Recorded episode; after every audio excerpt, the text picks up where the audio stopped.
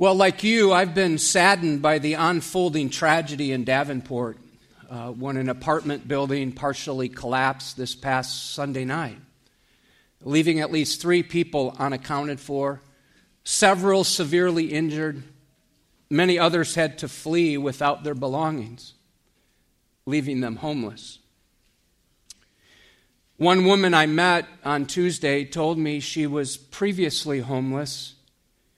She got a job at Dollar General, moved into that apartment building, and now is homeless again.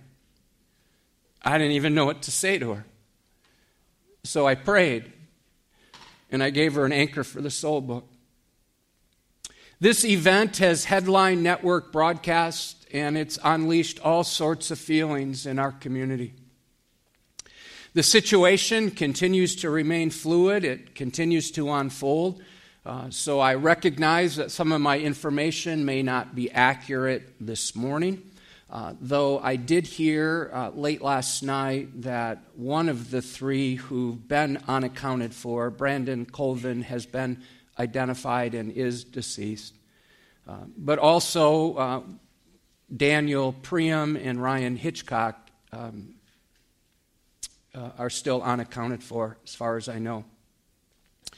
I've been downtown five times this week to pray for people and to give out copies of Anchor for the Soul. Interestingly, I didn't see something coming. Uh, on Tuesday, I stopped in where there's a Catholic rescue mission, and I met the director, I met the priest, and I handed him a copy of Anchor for the Soul. He was very gracious. He took the book, he paged through it, kind of looked at the table of contents, and he said, "Do you have any more?" And I said, "Yeah, I can get you a whole box." I said, "I'll bring Spanish and English." So I went back on Wednesday, gave him a full box of Anchor for the Souls, and I just smiled as I walked away, thanking God that a pastor who's a former Catholic himself was able to give a box of gospel books to a Catholic priest who will be distributing them in the days to come. Only God can do that. So Pastor Ed Heading uh, from Pleasant View Baptist Church joined me on Tuesday, and we simply practiced the power of presence. We were just down there. In fact, this picture is from Tuesday. And we just went up to people and we said, "Do you know somebody from the building?" And a lot of people did, a lot of family there. And we just asked if we could pray for them. The situation was surreal as we could look into apartments where people lived and see their clothes still on hangers. In the midst of all of that, all the weeping and the sadness, there was a lot of protesting and yelling, and, and there was a lot going on that day. On Thursday night, after praying for Brandon Junior, so Brandon's the father who's been identified as deceased.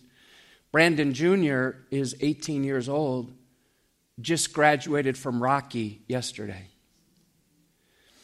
On Thursday night, he was up by the fence. This is before they put the barrier over the fence. And he was just looking at the building where his, where his dad lived. And I saw this man about my age make his way through the crowd. And he went up to Brandon and he just gently touched him on the shoulder.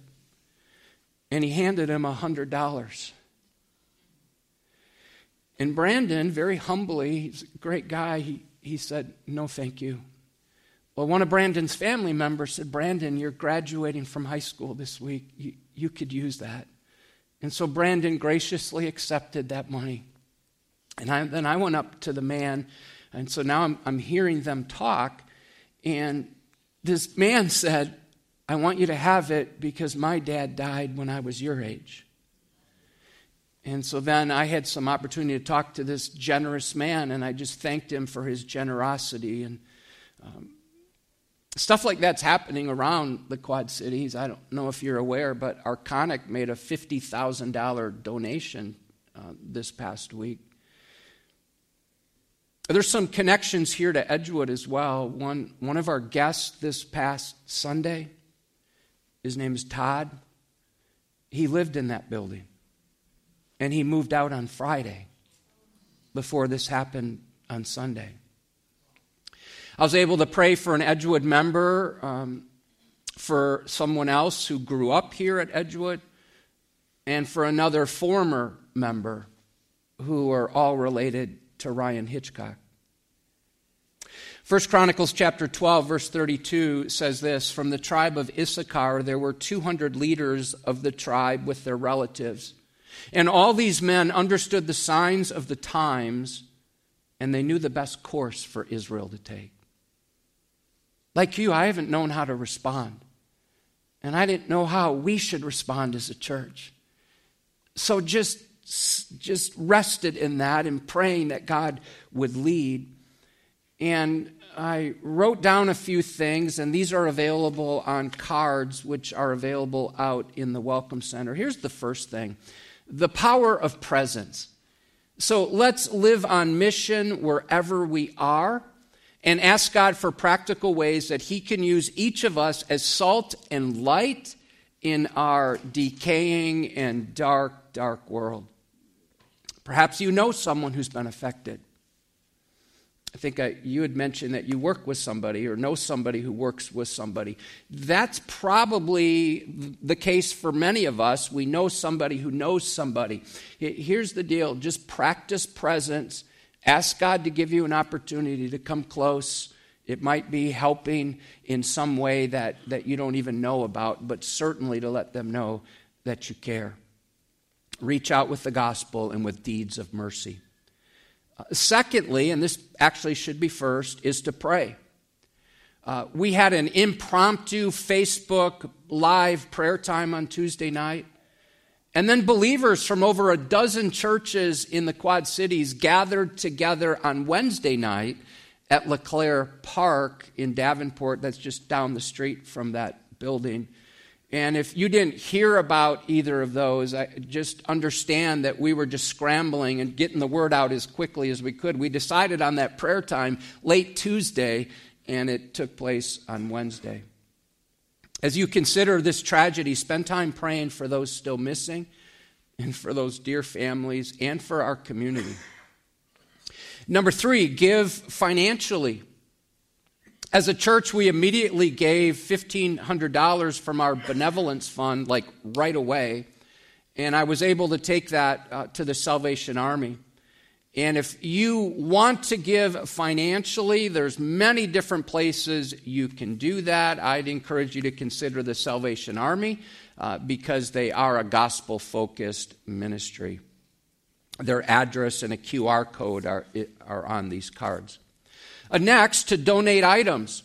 Uh, in communication with the Salvation Army, Army, they said that they're taking clothing donations, and another of their locations is receiving personal hygiene items. Uh, and the River Bend Food Bank is taking food donations. Uh, another possibility is, I've been asking the Lord, that Lord, help us to partner with ministries that are already involved. And Uh, one of my pastor friends, he attends the pastor roundtable uh, with uh, about twenty other pastors. His name is Neil McReynolds.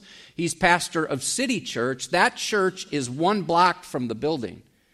And he has seven residents from his church um, who attend his church. So um, he is, has identified those seven individuals, and once uh, they figure out more what needs to be done, I asked him to let us know how we could be of help in coming alongside these individuals with furniture, clothing, food, whatever they need. Um, and if you'd like to partner with them, even on an individual basis, there's a phone number on the card and even an email. You could shoot an email and say, hey, when you're ready, I'm ready. And then we'll try to coordinate efforts if there's, if, if there's a need for the whole church. Um, because I've built a relationship with the volunteer coordinator at the Salvation Army, uh, I got a call from her on Friday, and she asked us to serve meals to the rescue and recovery team. There's about forty-five uh, people here. They're with the Iowa Task Force, and uh, you see them on the news now. They're they're just doing a phenomenal job. Um, and our community is so generous. Restaurants are providing the food. The Salvation Army has a canteen. It's like a food truck that they serve out of. And so she asked me if Edgewood could provide some people to serve the food. And before checking with anybody, I said, absolutely. And then I said, how many do you need? When I realized it was just like ten uh, for the next couple days, but if if there's more need, we'll we'll jump on that. And so um, Kenny and Holly Bailey served yesterday. They had previously mentioned they wanted to help. Not surprisingly, if you know Donna Glynn, she was the first to respond after we posted that need online. She responded within six minutes.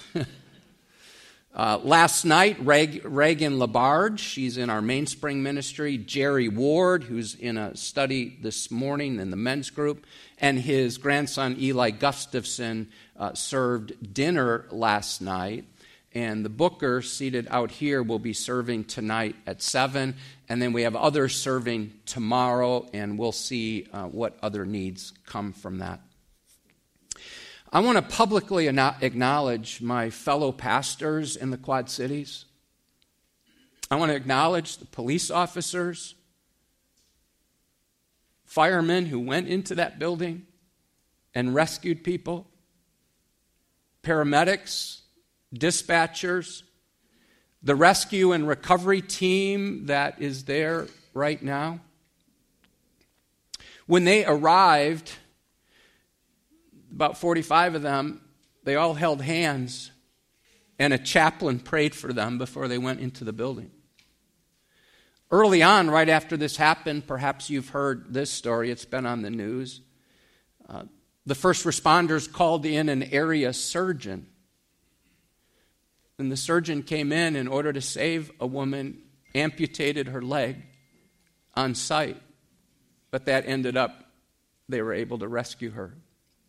And I'm just reminded of all the work that doctors and physician assistants, nurses and technicians, and so many other people that I'm not even mentioning, or I can't think to mention all of them. And, and so with that, I, I want to lead us in prayer right now, because that's what God wants us to do. And would you join me?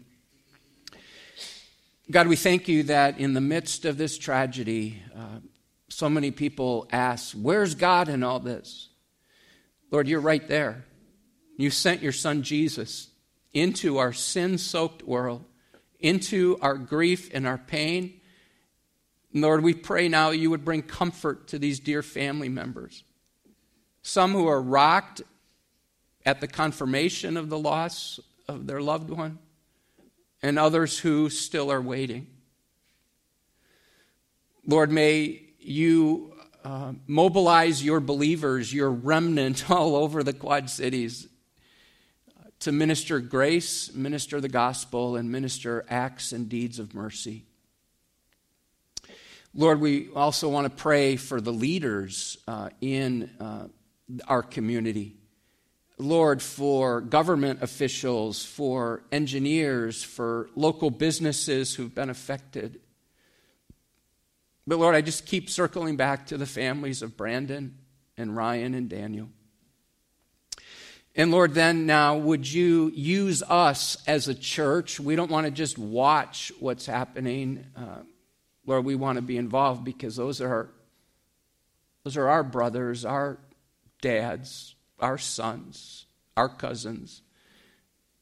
This is our community, and Lord, you've put us here, and you ask us as believers to pray for the peace of our community, and we do that. Lord, there's so much pain and, and questions and confusion. Lord, we pray uh, for peace to reign, and Lord, we know that that comes from the gospel of peace. Lord, now as we look to your word, thank you for the timeliness of what you have for us today. Uh, Lord, would you be our teacher now, in Jesus' name? Amen. Well, as we kick off the summer, I wanted to share with you uh, how God has led us to our new sermon series. We're calling this Standing Firm. We'll be in the book of Second Timothy. Now, initially, I had planned to preach through the book of Colossians. That is, until when following the Edgewood Bible reading plan, I read, like many of you, the book of Second Timothy. And I was gripped. I was gripped by the call to be unshaken in a culture that's just rocked with so many things. And with the call to be unashamed of the gospel. Well, those two words make up our theme for this fall. We're going to be doing a special focus this fall, a seven-week emphasis that we're calling Unshaken and Unashamed. And we're going to focus on apologetics, what we believe, why we believe it, and how we communicate that, and worldview. How do we develop a biblical worldview? So this study this summer will lay the foundation for our study this fall. Now, we'll take breaks from the series. Uh, I'll be out of town a couple weekends. We'll, on Father's Day, we'll do a special focus on dads as disciplers. Uh, at a, on a personal note, Beth and I are in countdown mode. Our youngest daughter, Megan, and her husband, Lucas, await the arrival of their first baby due today.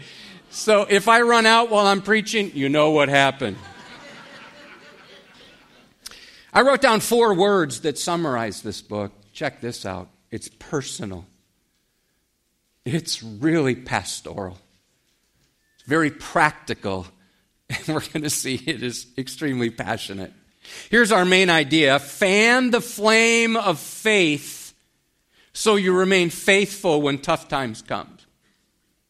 I see five points of application for us in these tumultuous times. Number one, intentionally invest in the next generation.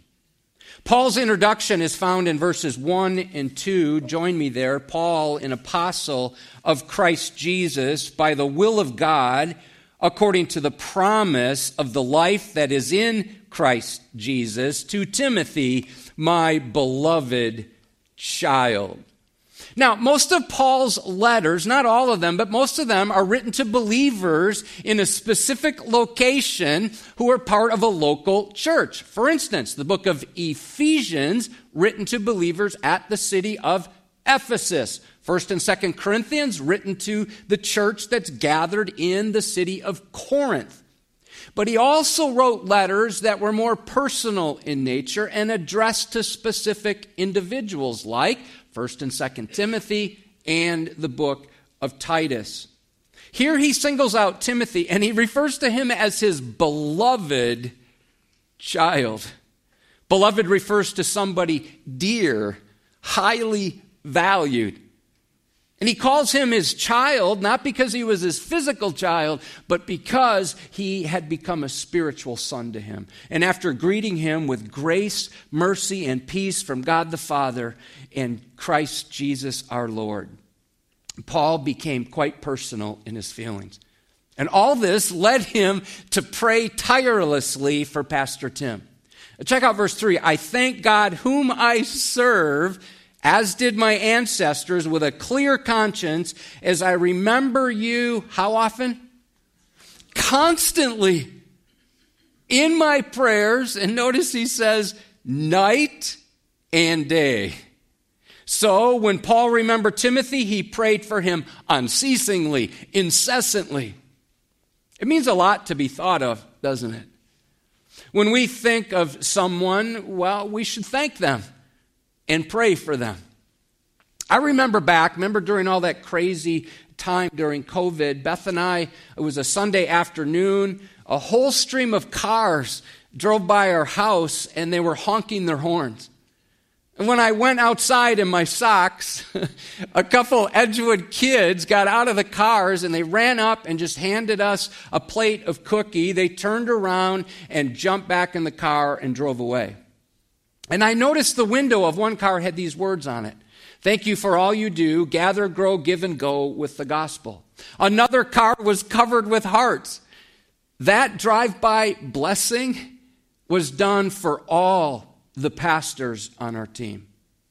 Now, Paul was honking his horn for Timothy. He's like, Timothy, I'm praying for you. When I think of you, I thank you. Now, Timothy at this point was the pastor of a church. He was the pastor at the church in Ephesus, a church that had all sorts of issues and struggles.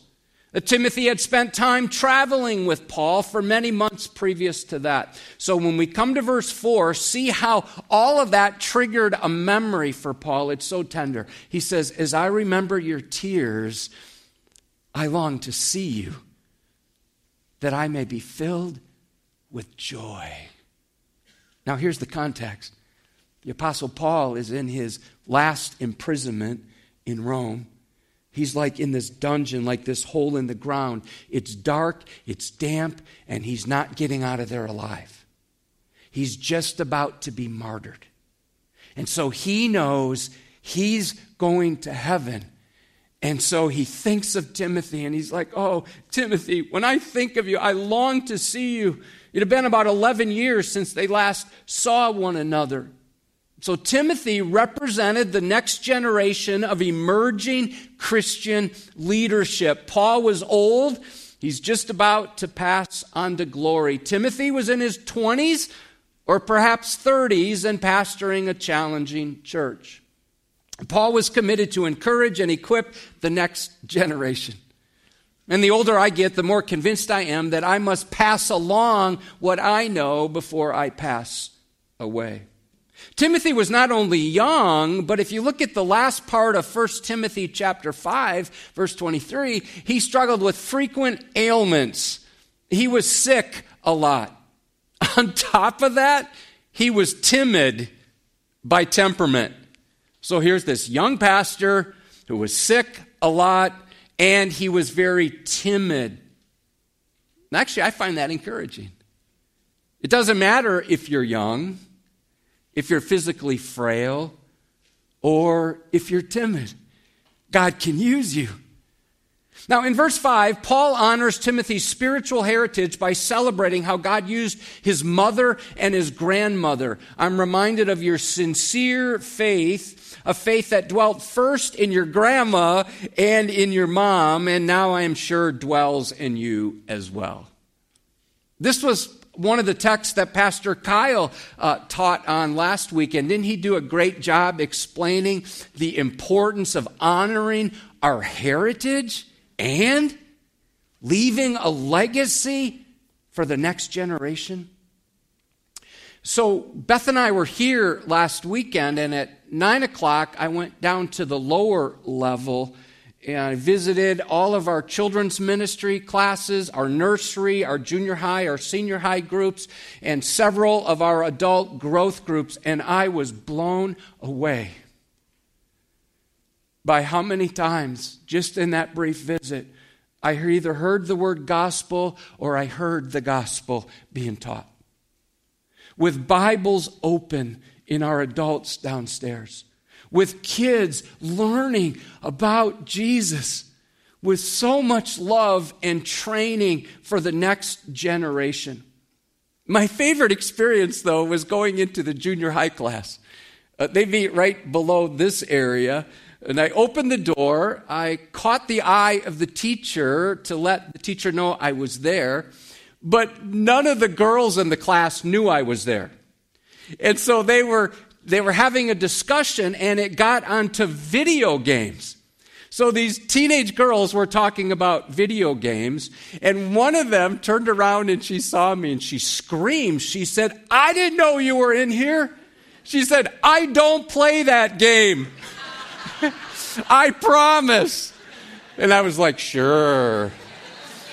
I think she's afraid I was going to tell her parents, so... Friends, fan the flame of faith so that you remain faithful, because tough times are coming. Number two, leads right into this point, fan the flame of fervency. I'm in verses six and seven. For this reason, I remind you to fan into flame the gift of God, which is in you through the laying on of my hands. For God gave us a spirit not of fear, but of power and love and self-control. The phrase fan into flame means to stir up or keep at full flame. It was used of hot coals or embers. It has the idea of rekindling and rekindling something that's starting to smolder. See, a fire left to itself, if it doesn't have fuel, will burn out. And so it must be stirred up with fresh fuel, fresh focus. Well, let's bring it to where we live. We must do whatever it takes to stir up that inner fire. Because for some of us, that fire is going out or it's smoldering. Now, one way to do that is by in- intentionally sharing the gospel with people. I memorized a verse in the book of Philemon many years ago in the N I V, the old N I V that came out in nineteen eighty-four. It goes like this: I pray that you may be active in sharing your faith so that you may have a full understanding of every good thing you have in Christ. So, one way to keep the flame going is to be actively sharing the gospel with people. Here's why. Because when you do, you rehearse the gospel truth, like, yes, without Christ, I'm lost, I'm hopeless. You recount the truth of his substitutionary death and his resurrection. It reminds us of every good thing we have in Christ. So let's look at the converse. What happens if we're not sharing our faith? Well, we get bored with it. We get judgmental of people. We're like, well, look at what they're doing. But when we share our faith, it fires us up, keeps us from being stagnant. First Timothy four fourteen, Timothy was told, do not neglect the gift you have. Here he's told to actively fan it into flame. First Thessalonians five nineteen says, do not quench the Spirit, which means it's possible to quench the Spirit. And so we're to keep fuel on the fire. Now, we can infer that Timothy struggled with fear, with being timid. One commentator points out twenty-five times in Paul's two letters to Timothy, he's urged to be bold, to stand firm, to not cave, to not be shaken, to not be ashamed, to not compromise. Question: do you struggle with being timid in your faith? Do you go quiet instead of speaking up? Is fear causing your flame to flicker? Do you need to stir it up? Notice Paul doesn't say we're to start the fire, but rather stir up the fire that's already burning inside. Stop holding back. Serve with all you have, because everyone can do something for God, and most of us can do more than one thing. Gather with God's people without making excuses. Intentionally grow in your faith. Give what you've been given. Go with the gospel. I wanted to just follow up. In two weeks, we'll collect these baby bottles. If you didn't pick one up yet, these go to Pregnancy Resources. They're one of our Go Team partners. And also, we have more booklets of this. This is a book of every uh, Go Team partner, every missionary we support, with pictures and email addresses. Great tool for us to use in praying for and connecting with our partners. Friends, it's time to be passionate, not passive. Paul reminded Timothy that God had already equipped him in three ways. Would you see them here? Power. You have the power. Acts one eight says, but you will receive power when the Holy Spirit has come upon you. Uh, Micah two eight, but as for me, I am filled with power with the Spirit of the Lord. But notice, secondly, power is balanced by love. Oh, we see that with Jesus as he got down and washed the dirty feet of his disciples. That's power and love. We need to be gracious with people, looking to give mercy to those trapped in sin. And finally, self-control. That is the idea of being disciplined and calm and orderly. It refers to this inner self-government. It's the opposite of being panicked. Friends, get this. God's gifts need to be used or they will atrophy. So fan the flame of faith so you remain faithful when tough times come. Number three, persevere when persecution comes. I'm in verse eight. Therefore, do not be ashamed of the testimony about our Lord, nor of me as prisoner, but share in suffering for the gospel by the power of God. So for about twenty-five years, the Christian faith multiplied fairly quickly with some pushback, some persecution. That all changed in A D sixty-four when Nero burned Rome and blamed it on Christians, ushering in a tsunami of persecution. One pastor put it like this: suddenly being a Christian became dangerous and a sometimes deadly affair. It wasn't popular to mention your faith in public. In addition, false teachers had crept into positions of influence in many local churches. Paul saw all of these ominous developments and knew things would get worse before they get better. Sounds like our world today, doesn't it? Shame and the certainty of suffering keep many of us from speaking up for Christ. And like you, I have to battle this every time I have a gospel opportunity. Paul knew Timothy struggled in these areas, so he emphasized it at least once in each chapter. Uh, check it out. We've already been in the chapter one, but now chapter two, verse three, share in suffering as a good soldier. Indeed, all who desire to live a godly life in Christ Jesus, notice it doesn't say might be or maybe, uh, will be persecuted. And chapter four, verse five, endure suffering. Let me go back to Tuesday down in downtown Davenport. When my pastor friend and I uh, were there, we experienced not only people weeping and wanting to be prayed for, but a lot of anger and a lot of vitriol. At one point, I was in the middle of praying for someone. I had asked him if I could pray for him. And he said, well, I'm not going to pray. And I said, that's fine. And I was feeling bold, so I said, can I just pray? I'll do a really quick prayer. He's like, yeah, I guess. So I prayed a really quick prayer, but even in that short prayer, as I was nearing the end of it, I heard a woman start yelling. And when I opened my eyes, she had her finger like this, pointing to Pastor Ed and I, Ed Heading and I, and saying words like this: you are not welcome here. Get out of here. Now, I could tell very quickly that this could escalate easily. And one of the women had a T-shirt on, which, well, let me just say, I'll put it mildly, she was not espousing biblical values. While we were being berated, another woman came up, and she was waving an American flag while loudly propagating her strong political views, which were the exact opposite of the other three women. And I'm like, oh boy, oh boy. I could tell this was going to go south, and so I spoke up quickly, and I said, listen, and I pointed to the building. I said, we're here to help people. We're not here to yell about our personal views or what we might believe politically. We're not here for any reason other than to offer prayer. And then Pastor Ed and I just walked away and looked for someone else to pray for. Now, I reflected on that encounter. I, I realized that's, well, that's a parable for our roles as believers in our enraged culture today. Have you noticed our culture is enraged?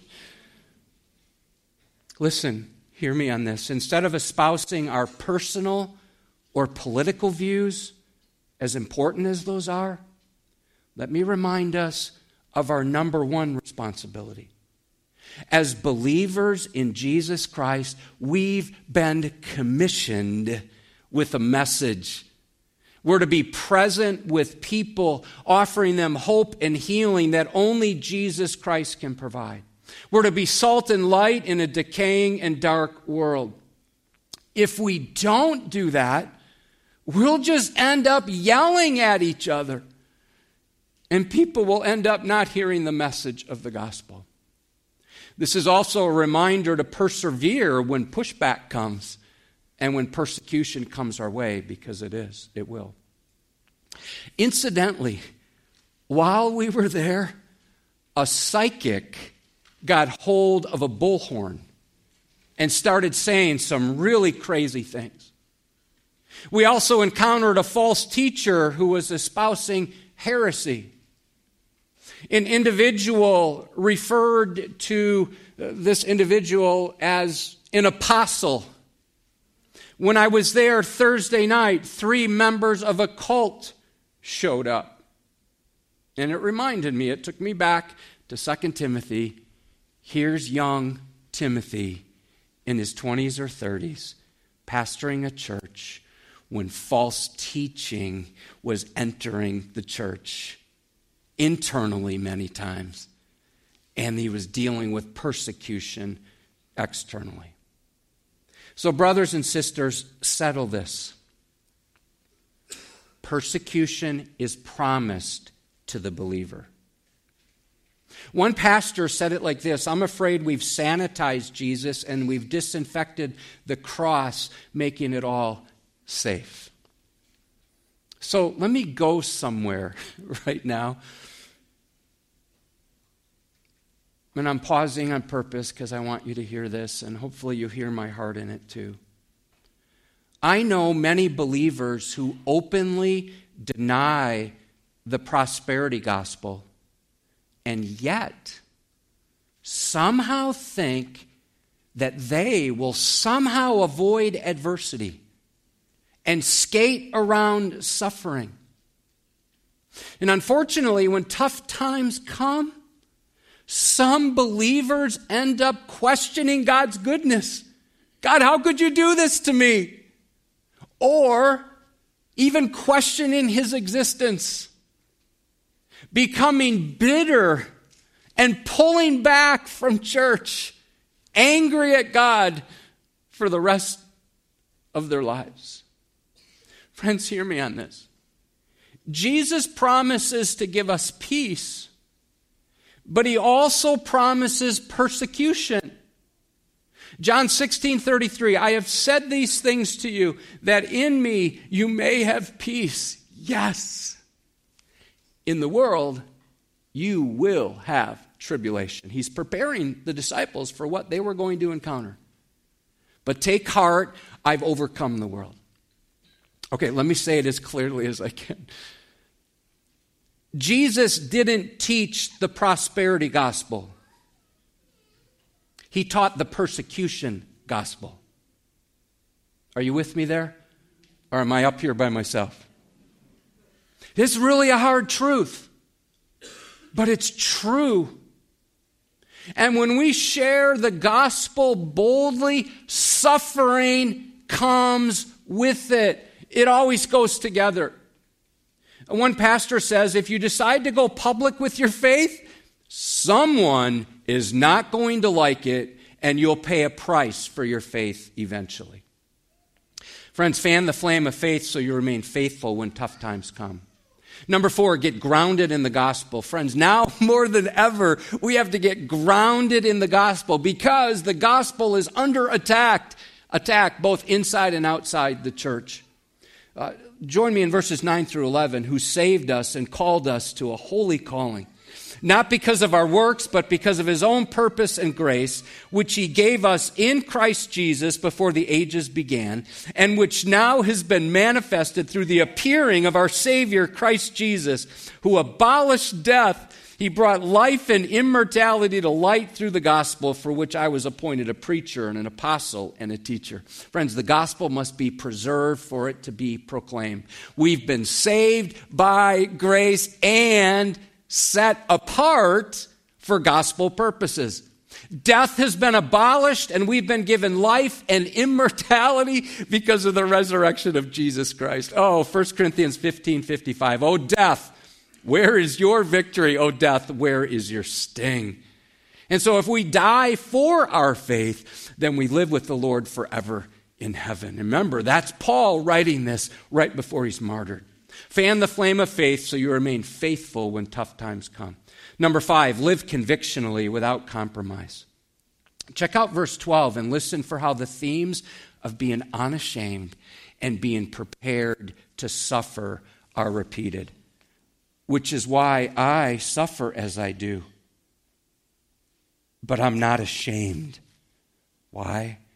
For I know whom I have believed, and I'm convinced that he is able to guard until that day what has been entrusted to me. Did you catch that? Paul says, I know whom I have believed. He doesn't say, I know what I believe. Well, that's important for sure. But he says, I know whom I believe. I think of Job's confident confession, even while his world is falling apart, in the middle of his suffering, in the middle of the book of Job, Job nineteen twenty-five, for I know that my Redeemer lives, and at the last he will stand upon the earth. Or Psalm fifty-six nine, this I know, that God is for me. Spurgeon captured it like this: I know the person into whose hand I have committed my present condition and my eternal destiny. I know who he is, and I therefore, without any hesitation, leave myself in his hands. That word convinced means to be fully persuaded. My mind goes to Romans four twenty-one, where we read Abraham was fully convinced that God was able to do what he had promised. So when you're feeling fearful and timid like Timothy, remember that God is guarding what has been entrusted to you. In First Timothy six twenty, we read Timothy was also responsible to guard what he'd been given. Guard the good deposit entrusted to you. God does his part, and we must do ours. When we give Jesus our life, he is fully able to keep it. I want to apply this message today with an illustration. This just took place this week.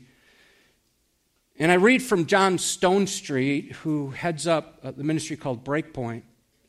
After a bit of back and forth, the Los Angeles Dodgers have decided to feature the drag group, here's their name, Sisters of Perpetual Indulgence, during their Pride Month celebrations, and even award them a Community Hero Award. The sisters are a mockery of a Catholic religious order, and they perform blasphemous parodies of Christianity. They dress as nuns, men dress as nuns, and then they do drag events. Here's their tagline: go forth and sin some more. That's a perversion of the words of Jesus. There's other examples of their acts too evil to mention. Well, there have been a couple L A Dodgers players who've spoken up. And one in particular really got my attention. His name is Blake Trainen. I'm not sure if I'm pronouncing the last name right. He's a relief pitcher for the L A Dodgers. He's on the injured reserve right now, but he's on the team. This is what he said: I am disappointed to see the Sisters of Perpetual Indulgence being honored as heroes at Dodger Stadium. Many of their performances are blasphemous, and their work only displays hate and mockery of Catholics and the Christian faith. I understand that playing baseball is a privilege and not a right. Okay, listen, listen to this. My convictions in Jesus Christ will always come first. I believe Jesus Christ died on the cross for my sins. I believe the word of God is true. And Galatians six seven says, do not be deceived. God cannot be mocked.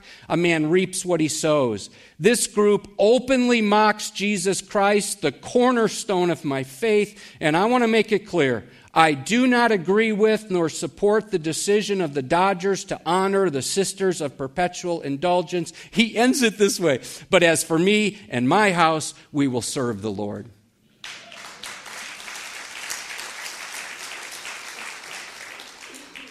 Yeah, and like you, I applaud that, but but here's the thing, are, are we willing to do that? I mean, he could lose his job over that. He could be traded. He's already being ripped apart. How about you? Do you speak up? Do I speak up in my neighborhood, in your workplace, when the issue of pronouns comes up? Like, oh, well, now it becomes very personal, right? Friends, we have to fan the flame of faith to remain faithful when tough times come.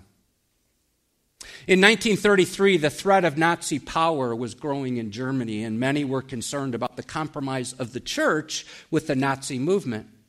Uh, seeing the weaknesses of many German pastors and their lack of preparation for obedience to Christ and resistance to the regime, regime, the confessing church sensed the need for stronger training. So in nineteen thirty-five, Dietrich Bonhoeffer created an underground seminary that would match Orthodox belief with Orthodox practice. His vision was for an intentional Christian community committed to living out the ethic Jesus taught in the Sermon on the Mount.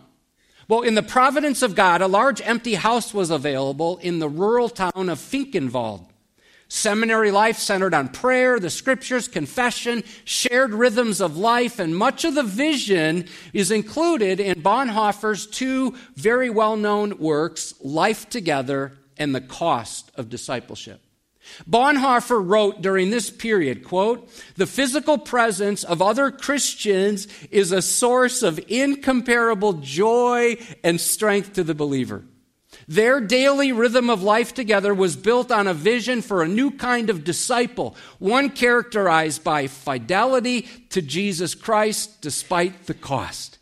This robust vision of discipleship would be tested as the Gestapo would eventually arrest more than two dozen seminary students." When Bonhoeffer's pastor friends began to read copies of his sermons and hear reports about the intensity of the discipleship at the seminary, you would think they'd say, "You go, man, we're with you." That wasn't their response. They started asking questions like, "Is this formation truly necessary? Hey, you're going to burn the students out. Are they going to lose credibility? Are they going to be seen as too extreme by the national leadership?" Well, one friend in particular was so bothered, he traveled to see, he lived in Berlin, he came up, met with Bonhoeffer, his name is Wilhelm Neisel, and he came up saying he was suspicious of too much spiritualism. And so Bonhoeffer decided to take Neisel on a rowing trip. One author described the scene, so see if you can picture it in your mind. When the two rowers reached the far shore, Bonhoeffer led Neisel up a small hill to a clearing from which they could see in the distance a vast field and the runways of a nearby squadron. German fighter planes were taking off and landing. Soldiers moved hurriedly in purposeful patterns like so many ants. Bonhoeffer spoke of a new generation of Germans in training whose disciplines were formed, quote, "for a kingdom of hardness and cruelty."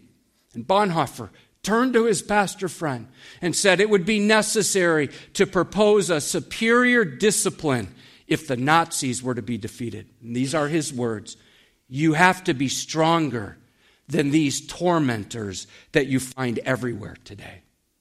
What he was doing in the seminary had to be stronger than what Hitler was doing with his army.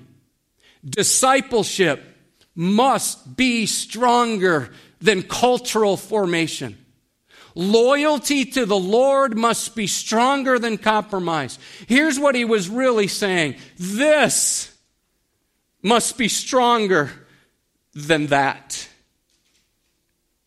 This must be stronger than what's in the world today. Friends, it's time for us to recalibrate around the gospel and to fan the flame of faith so you and I remain faithful when tough times come.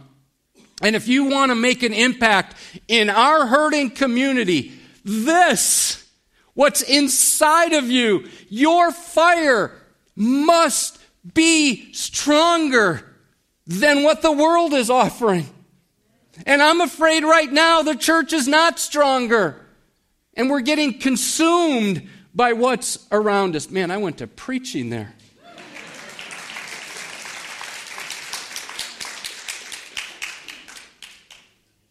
Are you ready for this? To be stronger than that?